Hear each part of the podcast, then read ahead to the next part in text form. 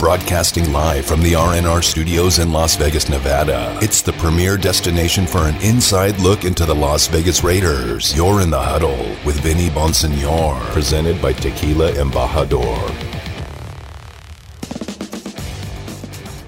What's good, Raider Nation? Welcome back to Raider Nation Radio 920 AM, live from the Findlay Cadillac Performance Studio. You're in the huddle with Vinny Bonsignore, brought to you by Tequila Embajador. We are a week away from the start of the NFL draft, almost to the minute. Damon Cotton, maybe to the minute. Is it five o'clock yet? Five o'clock on the dot. That's what time the draft starts next week. I can't wait. I love the NFL draft, and I go back when I think about NFL drafts when it used to be early in the morning in the Pacific time zone. I would. It was the one day that my mom and dad were cool with me taking off school. I would literally take off school on uh, draft days my dad would call me up. Who the Giants pick? Who did the you know? Because he was a big New York Giants football fan, uh, and and it would just be it was a great day. It was like a holiday, to be honest with you. And I know Paul Gutierrez from ESPN can appreciate that. I don't know if Paul snuck away from school like I did, but I'm kind of imagining that maybe he did. Paul Gutierrez from ESPN is kind enough to join us today in the huddle. Paul, when you go back to your formative years growing up, whether it was middle school and we called it junior high back then uh, high school, whatever the case might be. Did you sneak away on? The, remember when the draft was on like a Wednesday or on a Thursday morning? You know, early in in in our time zone. Did you uh, not go to school on those days like me? I no, I, I went to school. Oh. I don't.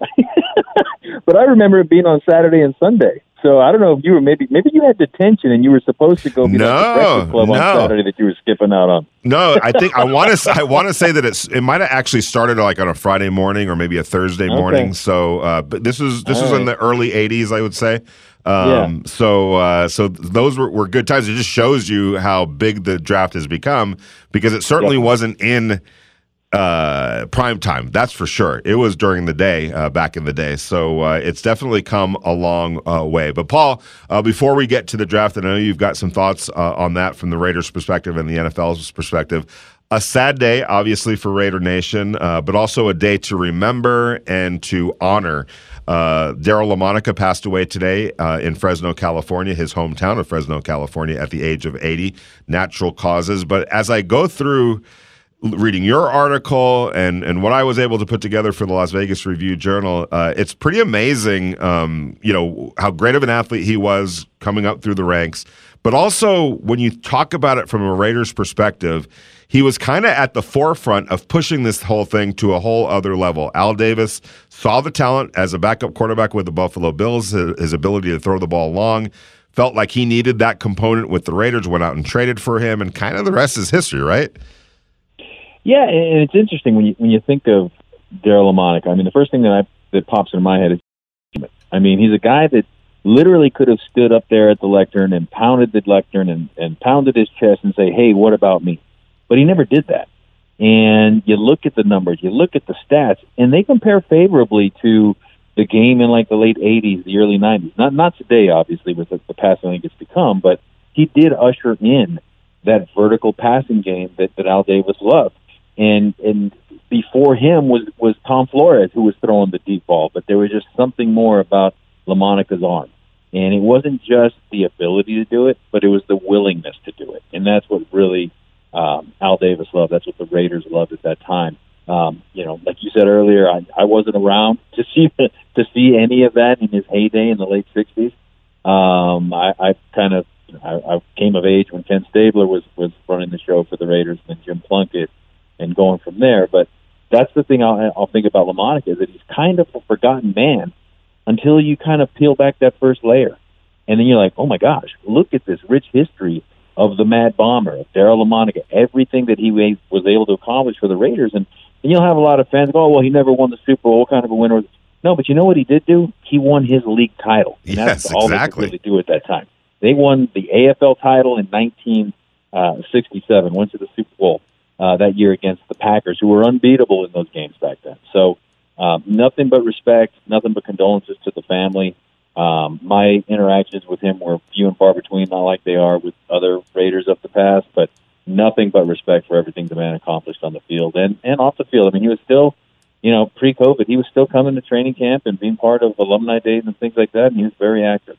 Well, and it's interesting when you mention uh, the class act that he was. Uh, one of the uh, Twitter remembrances today came from Kenny Stabler's family, and why that's yeah. unique to me is, if we're being honest, Kenny Stabler took Daryle Lamonica's job um, back in, I think it was 1974. They went with a more accurate thrower compared to the long ball guy uh, in, in, in Daryle Lamonica. So he took his job, but it sure seems like they remained close and the families remained close. And that kind of tells you what he was as a person, let alone just a football player. Well, also the way the, the organization uh, was run then and, and what Mark Davis is trying to do now. The, the alumni, as, as Mark Davis always says, is the team's greatest strength, right? So – they were a family. And, and if you look at it at his um, at his career, I mean, yeah, Ken Stabler took his job, so to speak, but he was also at the end of the at the end of his career. He went and tried to play one year in the the World American Football League. I forget the exact title of it for the Southern California Sun, and absolutely. So it takes how you know how how hard is it for a professional athlete at the top of their game to realize, you know what, this is it. This is done. And it reminds me a lot, actually, who you were talking about earlier with Tom Seaver. He knew he was done, and and it kind of comes back there. And and and when I was covering the Raiders, when Carson Palmer came to the Raiders, and he was also born in Fresno, I had a couple conversations with Carson back at the time that you know he came in with that Mad Bomber uh, mentality, at least for Hue Jackson, for that one year that they were together, and then he stuck around for another year. War number three, just like LaMonica. There was a, a certain kismet between the two of them as well um, that I thought was was interesting and unique. And when you go down the list of all time great Raider quarterbacks, yeah, Derek Carr holds all the records basically you could imagine. Um, but there's just something about those guys in the 60s and the 70s and the early 80s uh, when the game was just so much different and when the stats didn't mean as much. And like the quote I found from that 1967 uh, Sports Illustrated article. He said, "Yeah, fans don't care about stats; they just want to know if you won or lost." Yeah, there's no doubt about it. We're talking to Paul Gutierrez. What was also interesting in the research, um, you know, that all of us uh, did uh, today, you know, upon hearing the news of the passing of Paul of, of uh, Daryle Lamonica, is the role that Howard uh, Howard Cosell played in the Mad Bomber uh, nickname, and it was so funny to me because. Uh, as Daryle Lamonica told uh, this story in a story that I that I read, he didn't like the nickname at first. He's like, "That's that's that's ridiculous. That's a terrible nickname." But then, um, very soon after, he's lining up against the team and he's seeing the cornerback out of the out of the corner of his eye and they make eye contact he and the cornerback and the cornerback probably knowing that's the mad bomber right there. Takes a few step back a few steps back repositions himself um, trying to brace for the possibility of a long ball and Daryle Lamonica said wait a minute I can kind of use this to my advantage. I, I, like that nickname now. Let everyone think that I'm going to throw it long because it's going to change how defenses defend uh, the Raiders. So it was kind of interesting the role that Howard Cosell uh, played uh, in that and well. But even if defenses tried to do it, tried to stop it, the Raiders still and Daryle Lamonica still kept attacking. And you mentioned it didn't matter where they were on the field; the willingness to do it set, right. kind of set him apart, right?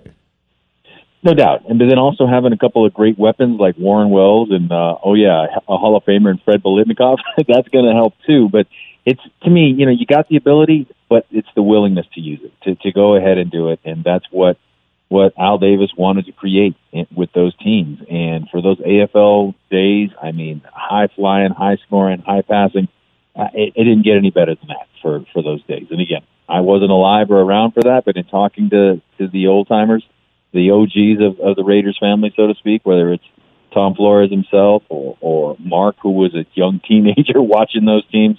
Um, it, it's something that you kind of look back and you, all you can really do is, is tip your cap. And like I said, it is a sad day to for the Raiders and the Raider fan base to lose uh, somebody like him. But at the same time, it, it really is kind of the epitome of a celebration because it makes you sit back and realize everything that he really did accomplish. And like I said at the start, at the start of this, Yep. Uh, just came across as a true gentleman. Without a doubt. And we're talking to Paul Gutierrez, who covers the Raiders and many other things uh, for ESPN, our good friend uh, and, and, and colleague. And Paul, bringing it back to present tense, uh, the Raiders are a week away from at least starting the draft. We don't know if they're going to pick on day one. As of right now, they won't. Uh, but Dave Ziegler yesterday, uh, the general manager, kind of uh, not that he hinted that something might be uh, cooking, but he did make it a point to say, as of now, as of now, fans are going to have to wait yeah. till the 86th pick uh, in the draft before their turn comes around. What do you make of the as of now? And do you think that, or would you be surprised if the Raiders made a move up, not necessarily to the first round, that's pretty ambitious, but maybe into that second round or somewhere, maybe even higher in the third round uh, to, to secure a player they feel can have an impact day one? Well, that's that's the, the key. If they think there's somebody there that's going to be a plug and play guy, then yeah, you make that move. You you kind of mortgage your future to go do that, right? Or you got to give up a, a a very prized piece that it's already been helping you. So it, it's you know you know this, Vinny. The, the, the draft in and of itself, it's a crapshoot. So do they sit there and wait and and like this reminds me of, of Reggie McKenzie's first draft back in 2012 uh, you sit there and wait till the end of the third round with the comp pick and take Tony Bergstrom, or do you try to find somebody that can actually come in and help? Now that 2012 Raiders team that was in rebuild. That was in, actually it wasn't even rebuild. They were still tearing the thing down. This is a team that just won 10 games, went to the Super Bowl, uh, Super Bowl, went to the playoffs, to the tournament for the Super Bowl, and has ambitions to go to the Super Bowl. So, yeah, I, it wouldn't shock me as much if they tried to move up, but at what cost? And you know, you see Twitter, you see social media, you see a lot of rumors flying out there that somebody like a potentially a Darren Waller would be on the market. I, I, I would not do that, but that's the kind of move you're going to have to make if you want to get into the first round anyway. But again, at what cost? All right, let's let's play the what if game, uh, or would you or would you not game. Um, you, you, you, I thought you brought up a good point. Where the Raiders are right now, they could look at themselves and be thinking, you know, we're kind of a player away maybe from really taking that next step. You know, they, they went out and got Davante Adams. They went out and got Chandler Jones. Uh, they, they they they have all the skill players that they need. Their defense is on the come, uh, and and that pairing between Maxx Crosby and, and Chandler Jones uh, could help pay big dividends behind them. So they probably feel like in a lot of areas they're set. But there's a glaring need to me still, I don't know about you, but to me, along the offensive line. And maybe one player could change that, uh, bringing in one key player. So let's just say this. Here's the scenario. Would you give up your first round pick next year to move maybe up to the top of the first round if one of those offensive linemen that they have their eye on that they feel could be an immediate guy and immediate help? Would you trade next year's first round pick to move up to the second round, maybe high into the second round? If I hadn't already signed uh, uh, our guy, can't even think of names right now, uh, Brandon. He hadn't right. signed Brandon Parker already. I mean that that makes it. Uh, I don't know. I mean, it, it's all monopoly money anyway, right? The fact that they gave Brandon Parker a, a new contract tells me, hmm, they see something there that maybe they can fix there or they can make better. Put it that way. Um, but yeah, I mean, if, if that's the mentality, if you think you can go get somebody that's a plug and play guy that's going to be a difference maker at your biggest position of need going in the draft, then absolutely go do it um, because you're going all in. And yet the rest of the division did the same thing too. So it's it's you know is it six in one hand and half a dozen in the other? I don't know, but but that's what's so intriguing about this draft to me is they're going all in, and yet so did everybody else. So and yet the Raiders have the biggest questions everywhere because this is a, a new regime. This is a new offense. This is a new defense. It's everything is new. Um, at least with the other teams in the division, they've got the continuity with the coaching staff going forward. So it's still too early to kind of tell. Um, the other thing I think is interesting about this is, yeah, those offensive line and, and you know a, a decent cornerback. Those are the biggest needs to me. Maybe even a, a run stopping type of a linebacker. And you might be able to find somebody like that at 86 uh, if you just stand pat because they're set at their skill positions, and those are the guys that go high and early in the first and second rounds. So if they stand pat, maybe go up just a little bit, they might still be able to get that guy. And Gabe Jackson was a third rounder, immediate starter from day one until uh, he was traded last year. But that's the kind of guy I think they could get, and that's what they need uh, in this draft. Paul, it was uh, interesting to me yesterday. Uh, somebody was asking uh, uh Dave Ziegler, the Raiders general manager, if he was alarmed at uh, the recent rise of players kind of pushing their teams, players that are under contract, kind of pushing their teams uh, into a position of having to trade them. And as that question was being asked in my head, I was like, well, geez, that's how they got Davante Adams. So I'm curious right. to see how Dave Ziegler is going to answer this question. Uh, you know, and, and he definitely kind of couched it in a in, in a way that no, I'm not really uh, alarmed. That's kind of how we got Davante Adams uh, in the building. But I'm going to put that question to you. We see, we saw it with Davante Adams. Um, the Packers weren't in any motivated to to trade him. He, he, asked them to. He pretty much forced them. Uh, way to to the Raiders, uh, which is all good. I'm I'm all for players having that kind of power. But what do you think about that when you see a, a, a Deebo Samuel uh, from the San Francisco 49ers say trade me, and some some other players that are starting to flex their muscles a little bit and say and flex their power a little bit and say, hey, I want to dictate my future. What's your thoughts on that? It's interesting, Vinny. The older we get, the more conservative we get, right? At least with our money. I think we get more liberal with our with our mental thinking, anyways. Yes. And you know, the the young the young guy in me, the the youngster, the the rebel rouser, loves it, loves everything about it. The older, more conservative, hey man, you got a contract, honor your contract. He's kind of like, wait a minute, you have a contract, honor your contract, and yet the flip side is no. Players are they're the ones out there putting their lives on the line, literally putting their lives on the line in this game, and they should be able to do things like that. But there should also be um, you know, some honor. If you sign a contract, you sign a contract, and and maybe I'm just speaking because I have to deal with signing contracts myself, you know. Um, but I'm all for the player getting as much as he possibly can, and I'm always going to be for that. So I see both sides of it, and I'm always going to lean a little bit more towards the player because you know I'm going to say that I'm still young at heart. well, and and likewise, uh, but has Deebo Samuel earned this distinction, well, that's right? interesting. Yeah, with him because, and I saw this tweet, and I can't even remember who did it, but it, it put it perfectly. It's like Deebo doesn't want to be Deebo anymore, but he wants to be paid like Deebo. He wants to, great. you know, you know, I mean, he, he wants to be paid like a, a, a frontline wide receiver, but he's not. He's not a frontline wide receiver. He's a frontline jack of all trades, but he doesn't want to be the jack of all trades. So, what are you doing? And you know, to tell you know our own guy at ESPN, Jeff Darlington, that he wants a trade but doesn't want to go into specific as to why not, and then goes on Twitter himself and says the reporters are making stories up. Well, you know, the truth is usually somewhere in between. I don't know what the play is there, um, but again, go for it. You know, be a rabble rouser, do it. Uh, you know, fly those flags of discontent until you're 30 years old, I guess. Yep, um, and uh, I'm I'm wondering where the play is on his part. But like you said, and you said it so distinctly, he doesn't want to be Deebo Samuel, but he wants to get paid as Deebo Samuel. So some of that doesn't make uh, much sense. You could follow Paul uh, at P Gutierrez ESPN. Last question for you, Paul. Uh, as we sit here today, seven days out uh, from the beginning of the of the draft, uh, do the Raiders stand pat at pick number 86? And if you were making the call what direction are you going with that first pick uh, in that third round?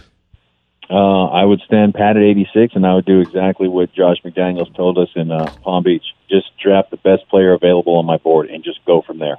Um, you know, they, they've made adjustments. They, they've addressed several positions through free agency. Um, they, you know, they're good, they're ready to go. Uh, they do need some help on the offensive line. They they do need some help in the secondary. Um, you know, and then keep this in mind too, and, and I think a lot of fans are forgetting this: is that come June first, they're going to get twenty more million in cap space. Yep. Doesn't mean they're going to have cash, but they're going to have cap space.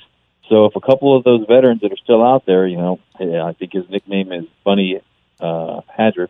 Um, you know, yeah. you go get somebody like that too, um, and, and, and figure it out. But you know, to answer your question, today, right here, right now, I'm standing pat and just taking the best player available. And if it happens to be an offensive lineman at that point, more power to him.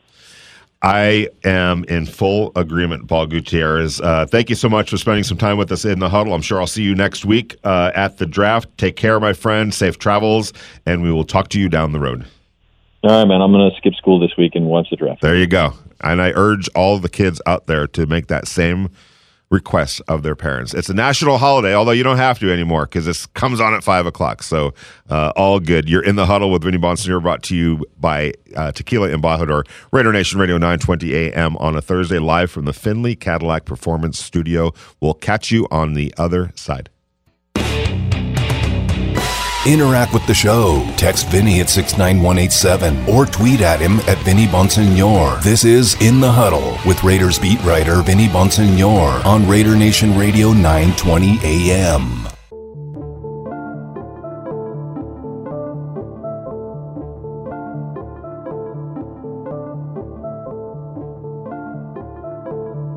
What's good? What's good, Raider Nation? Welcome back to Raider Nation Radio 920 AM on a Thursday, live from the Findlay Cadillac Performance Studio. You're in the huddle, brought to you by Tequila Embajador. And right about now, we're going to go to a new segment. Does the call stand or does it get overturned? Damon Cotton. That's right. Vinny. And I'm going to ask Vinny a couple of questions, and we're going to see does the call stand? And also, Vinny, this first one, you were just talking about this with Paul Gutierrez from ESPN. Deebo Samuel. Will Deebo Samuel be traded before the next season starts? It's not will he get traded. It's Deebo Samuel will get traded. Will absolutely get traded. Does the call stand or is it overturned? I'm going to overturn it. I don't think the 49ers are going to trade Debo Samuel uh, this offseason. I don't care how much he. Here's the thing with a guy like Deebo Samuel what he has to be aware of. Um, I don't know where he is on the last year of his, whether this is the last year of his contract, what the situation is. But when you start talking about holding out before you get to that second big contract, when you're talking about holding out, you're talking about getting fined, which under the new collective bargaining agreement, uh, there's no recourse on that. Like back in the day, teams can say, "Yeah, you're fine, you're fine, you're fine." You sign your new contract, the fines go away. That doesn't happen anymore. You still have to you have to pay back the fines. Number one. Number two, when you're talking about accrued seasons in order to get closer to free agency, if you start holding out of games and sitting out seasons, those are seasons that you can't get back when you're talking about accruing the type of season the, the amount of seasons that you need to become a free agent. He has no leverage is what I'm saying. Is he going to if he wants to sit out, the 49ers are just going to say, "All right, sit out. You're only damaging yourself and stunting your own path to free agency. You're closing off your your own path to free agency." So I don't think that the 49ers are going to budge. Why would they? So call overturned. He is not getting traded this offseason. All right. I, I agree with you 100% on that one. Next one. The Raiders have had the best offseason. The best offseason in the NFL? I'm going to say call stands. Yeah, the call stands. Um, when you look at, I, like I said yesterday, we were talking, uh, I forget who exactly we were talking to, but there is no way, none, zero. As much as I knew Davante Adams wanted to be with the Raiders, there was no way that I actually believed that the Raiders were going to figure out a way to trade for him because it required the Packers obliging. But the Packers did oblige, and Davante Adams is now on the Raiders, turning a very good offense with Darren Waller and Josh Jacobs and Hunter Renfrow and Bryan Edwards and Foster Moreau and Derek Carr into a spectacular offense. And then on the flip side, Damon Cotton, Chandler Jones, who had Chandler Jones going to the Raiders to start free agency? We're talking about the most uh, uh, productive pass rusher in terms of sacks and damage done in the NFL since he came into the league, and he's showing no signs of letting up. Chandler Jones now playing opposite Maxx Crosby. The fear that that's going to put in quarterbacks' minds and the help that it's going to provide for your linebackers and your secondary, it's just unbelievable that they're able to go out and get a player of that caliber. So just based on those two moves, let alone the other moves that they've made that they've made, trading for Rock Ya-Sin and, and, and everything else that they've done, when I look at what the Raiders have done this offseason, by far, they've done the best job of any team in the NFL. And that includes the Denver Broncos trading for Russell Wilson. You add what they've added to the Raiders, and all of a sudden you're talking about a team that you can legitimate, legitimately talk about in the breath, same breath as the Super Bowl.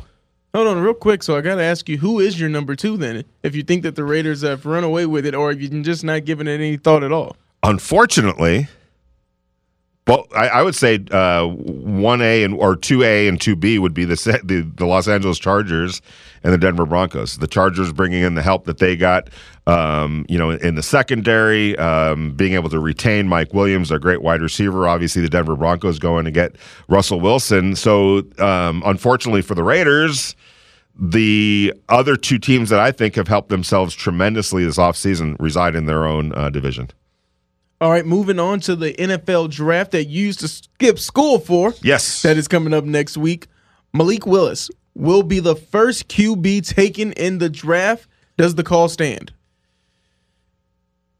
overturned.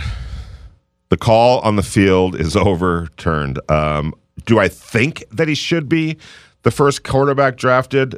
Yeah, I actually think so because I, I truly believe that he has the most upside in this draft. And in a quarterback draft that's not all that strong, I'd rather go for the upside. Take the big swing. And if it works out, great. If it doesn't, you move on as quickly as you can. I do believe that Malik Willis should be the first quarterback drafted and has the most upside to back it up. But I think it's going to be Kenny Pritchard, Kenny uh, Kenny Pick- Pickett? Kenny Pickett. No way. Kenny Pickett from from Pitt is going to be the first quarterback drafted. Okay, so I I'm think. I'm not trying to put you on the hot seat too much, but who do you think would select Kenny Carolina Pickett? Panthers. I think Kenny Pickett's going to go to the Carolina Panthers. I think he's going to be, and I think that he has um, potentially a nice future as well. What I like about Kenny Pritchard is Kenny Pickett. I kept saying Kenny Pritchard. He's the uh, NBA general manager. What I like about Kenny Pickett is, uh, and I, and I think that NFL teams will value this. A lot of experience, a ton of experience. I like quarterbacks. I know the NFL likes quarterbacks coming out of college to the NFL that have played a lot of football. We've seen guys like Mitchell Trubisky who started what 12 games, did did well, played well in the 12 games that he played for the University of North Carolina. Uh, but it's just not enough. The quarterback situation, the quarterback position is so volatile, so you need so much experience and being able to see situations, play in situations, see different defenses, what defenses are doing to adjust to you, all of that, calling the offense, calling the games at the line of scrimmage. You can't get that kind of experience in a short period of time uh, with with 12 games. I think Kenny Pickett has played a lot of football, and I think that's going to entice a team like the Carolina Panthers to pull the trigger and make him the first quarterback draft. I'm not saying that he's the best quarterback in this draft or will be when it's all said and done, but I think he's going to be the first quarterback drafted. All right, moving on. The Brooklyn Nets will come back from 0-2 to beat the Celtics. Does the call stand? Overturned. The Brooklyn Nets are, I think, I'm not going to say toast. They are going back to Brooklyn. They can win two games to tie it up and for, and put a lot of pressure on. Wait a minute. I'm going to go back into the booth. I'm going to go back into the booth to review this call a little bit more. After further review, Devon review. Cotton, Okay, let us hear it. the call stands. I think we're going to see, it's not necessarily history being made, but it's very rare that a team comes back from 0 2. But I think the Brooklyn Nets, when I look at the Brooklyn Nets, I'm very surprised that they're even in this position, Devon Cotton. A team with Kyrie Irving, a team with uh, Kevin Durant. And by the way, they're getting their guy back, right? Not back, but They've never had him. they've never had him. So they. He hasn't played a game all season, Mr. Ben Simmons. Might as well be a ghost out there. and he's supposed to play, right? No, uh, they say, oh, later in the series, but it's not going to matter if they get swept. But I don't think they will. But I don't think you can expect anybody in any Or anything. sport- yeah, anything From- from, him. But in any sport, could you imagine, like, hey, playoffs, hasn't played all year, but oh, he's about to come in and be, especially on defense, because maybe like on offense, you could say, ah, man, you just pot him up in the corner and he'll knock down a couple of threes. You'd think that anyone just straight off of the couch, I know he's been working out a little bit, but straight off the couch, and now let's go play some lockdown defense. Uh, probably not. Um, but he's so good and has so many skills, and they're not going to ask him to do a lot. But there's you got to figure there's a way that he's going to be able. to. He's too good not to help them, um, and they're going to need all the help that they can get. I'll tell you that right now, being down 0-2. But when I look more than anything, I look at I look at the two teams as currently constructed. Forget Ben Simmons. Uh, that's probably a thought for another day. But when you look at the you know the Brooklyn Nets and you look at the Boston Celtics, who's the better team, top to bottom? The Boston Celtics. Yeah, what really? Yes, top to bottom. They the Nets have the best two players. I think that that should uh, well. Not even the best two players because I'd take Jayson Tatum over Kyrie. Wow, I like I like your thinking. I if I was if I had a team, I would rather have Jayson Tatum than Kyrie Irving too. There's no doubt about it. But there's something about Kevin Durant and Kyrie. As much sometimes the, some of the issues that I have, I love the the I, you know. There's a lot the um just how unique of a person he is, some of his thought process, uh, some of the things that he says. I'm all for it. You know, as a reporter, it's all good. Uh, the controversy, the drama, you know, the the pizzazz that he brings, um, and he is a spectacular player. And I do agree um, with Tracy McGrady that when you're talking about sheer skill set. He's one of the most skilled players that we've ever seen. He's just a magician with the ball, a magician in how he's able to dribble and maneuver and navigate around a court, his ability to score with ease. He's just a great player. It's I don't know if he's the guy that's going to lead you to a championship, but with Kevin Durant, man, there's just so much talent. I'm shocked that they're down 0-2. Um, they've played close enough. The games have been close though, right? Uh, they've been close. The first game was close. Game two, not so much. Right. So both on the road. Both on the road. They haven't been home yet. But when you look, you said top to bottom a little earlier there, and you've got Tatum, the defensive player of the year, Marcus Smart, Jaylen Brown, where I just think that good young coach too. Oh, Ime Udoka, yes, yeah. he's been doing a fantastic job with yeah. that team. Payton Pritchard coming off the bench. I mean, Robert Williams is still injured, but he may come back. Rob, Al Horford, excuse me. Love Al Horford. Al Horford, you know, they've got a lot of good pieces on this team that I think that maybe they can come back. The Brooklyn Nets can come back and win a game or two. But Boston is really clicking at the right time. They're clicking at the right time, and they're the best defensive team in the league since the All Star break. And I think All right. that means something. All right. I'm gonna. Here's how I'm gonna couch it. Damon Cotton's New York. You're up in the you're up in the NFL offices in New York. You're the you're we're con, we're talking. I'm the game referee. You're the eye in the sky in New York. You're telling me no. We're we're talking. The call stands. Or no, it's overturned, I should say. The, no, the Brooklyn Nets are not coming back from an 0-2 deficit to, to win this series. So just in that short time, in the uh, as, as we talked it out, nah, no, no, no. This is the boss. I can't even bring myself to say it though as somebody that grew up hating the Boston Celtics. Very hateable but team. they'll get they'll get there. Not this one though. Not this the, uh, organization. They're a, they're a hateable organization for everything that they uh, have stood for over the years and what they've meant and the torment that they've caused uh, to Laker fans. They're going to win this series. So Kevin Durant out in the first round. What is how how monumental of a of a, of a loss is that for Kevin Durant since they're putting that on LeBron James and you know not at all because I feel like other players don't get judged as harshly as LeBron does. If anything, if they get if they get bounced in the first round, Steve Nash, buddy, it was a fun experiment. But go uh go be co- go be a color analyst for a soccer game after this. If he gets bounced in the first round, I think he's getting the boot. He's the scapegoat of why this didn't work out. Yeah, um, perhaps, but I think that the organization has to also look at themselves. They were the one. The organization went out and got. Uh, Frank Vogel won a title and still got fired two years after. Steve Nash, you're losing the playoffs two years. You don't even make it to the Eastern Conference Finals two years in a row. Yeah, but I mean, he hasn't had his horses though either. He hasn't had the players. Somebody's got to take the fall. What are they going to do? Trade Kyrie? You can't. No, no, no. So, I think I think what they're going to bank on probably is. Um, having Ben Simmons, Kyrie Irving, and Kevin Durant be your starting point for next year. Yeah, that's that's all good and dandy, but I think they're going to have those three pieces just without Steve Nash next season if they go on to lose this series in an embarrassing. He fashion. might just say, "I'm done with this anyway. Who needs it?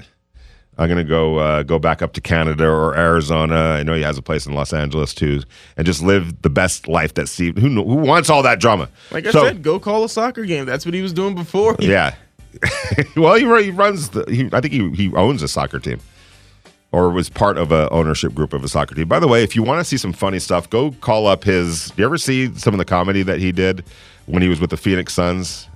Oh my God, I got an MVP awards isn't funny to me.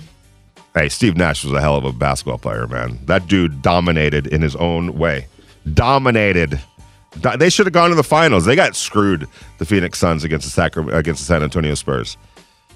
I'm not saying that you know it's, it's, it's nebulous sometimes with the MVP, but for a little while there, he was as good as it gets at his position, and uh, I loved watching him play. He was a thorn in the Laker side, though. I'll say that right now. You're in the huddle with Vinny Bonsignore, brought to you by Tequila and Embajador, Raider Nation Radio 920 AM on a when, on a Thursday.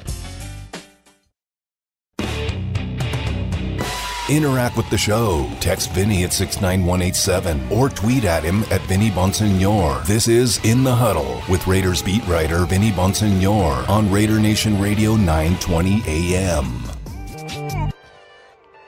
Having a little fun here uh, from the Findlay Cadillac Performance Studio in the Huddle. Vinny Bonsignore brought to you by Tequila Embajador, showing uh, Devon Cotton some comedy. Uh, I, I wouldn't even call them skits because that would be live, but uh, it was produced comedy that um, um, Steve Nash did back in the day when he was with the uh, Phoenix Suns. He was very creative.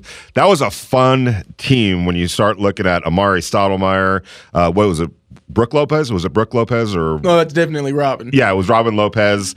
Um, they had Blake Griffin's brother was on that team, and uh, uh, a, a, just a bunch of funny dudes and great players. Those are some really good teams, but there's a lot of time that you pass uh, in professional sports, especially in the NBA. A lot of time on airplanes, a lot of time in locker rooms, and just downtime. And Steve uh, um, or Steve Nash put together some comedy routines that back in the day were hilarious. I know it's kind of been fell through the cracks as time has gone on, but when you go back and look at it uh, retroactively, pretty good stuff. And we were talking about some of the funnier you know, the, every team, every classroom, every job, they always have the funny guy, the guy that's going to try to keep it light.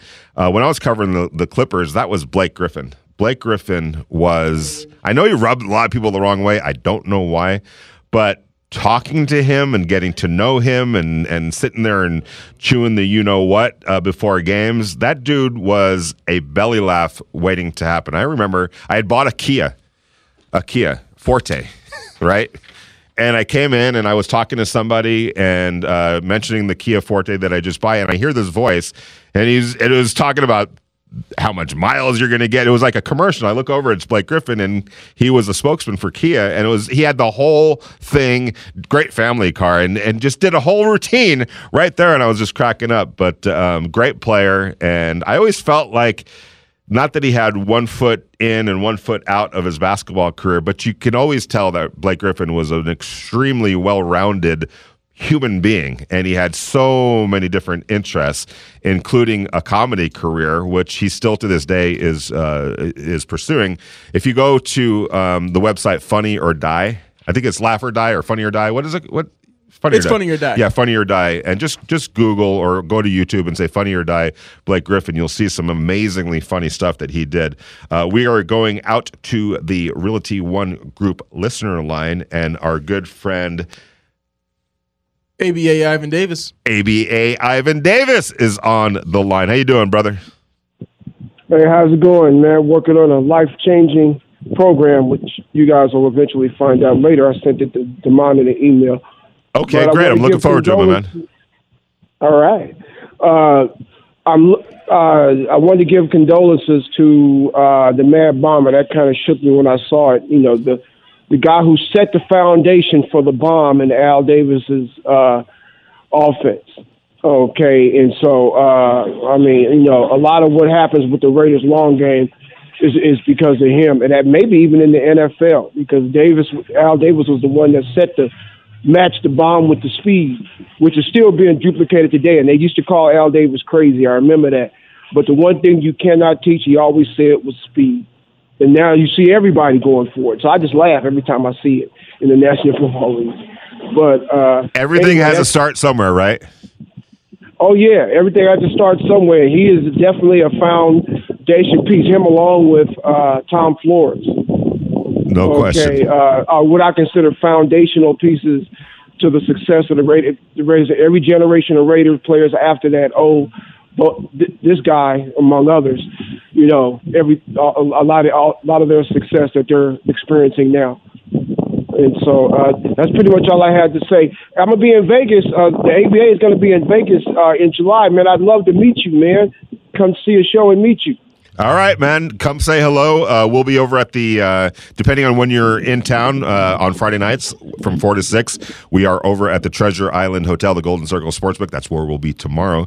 Uh, so if you're in town, come on by. ABA Ivan Davis. Uh, always enjoy. I uh, absolutely will. I come in. I come in on Thursday night, so I'll be there from Thursday to Saturday for a meeting. So Friday, well, for the show coming, I'm bringing some of the ABA owners too. All right, sounds good, man. Uh, looking forward to it. Safe travels uh, here to Las Vegas. Um, I, it's it's still kind of um, kind of pinching myself, uh, to be honest with you, uh, that the draft is literally a week away. It's one of the events in sports. Um, I can remember.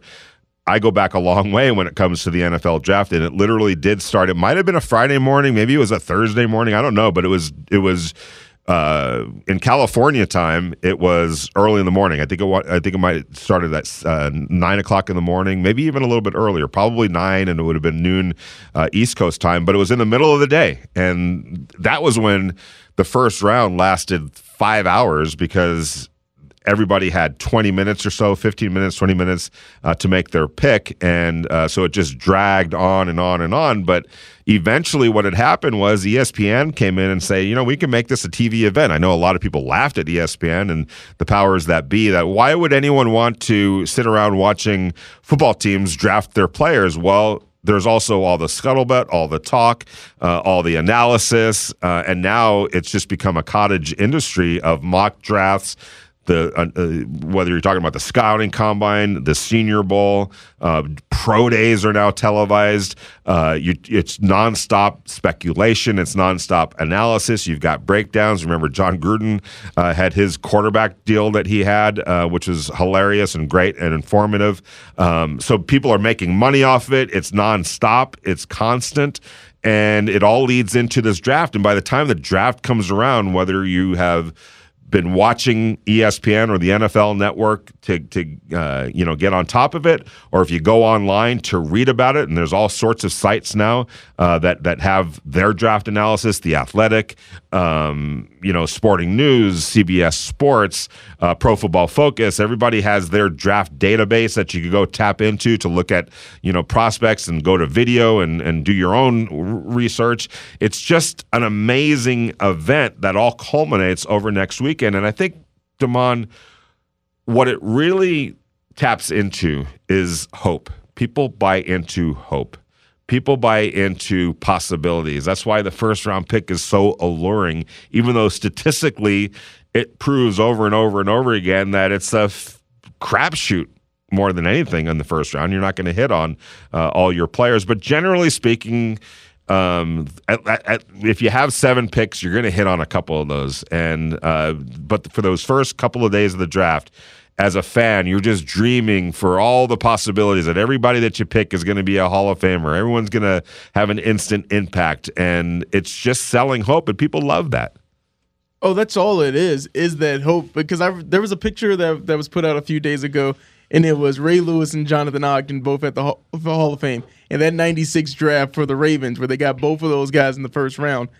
And that's what teams are Tremendous. hoping for. That's what people are thinking when it's just like, oh, we have multiple first round picks, or when all the picks in their draft, but they are looking for that. Hey, two picks in the first round, they both turn out to be Hall of Famers, and that is a very rare case Oh, that everyone is hoping for in the draft. Yeah, I mean to to to to you know think along the lines of Hall of Famers. That's that's like crazy talk, especially to hit both of them uh, in the first round like the Ravens did.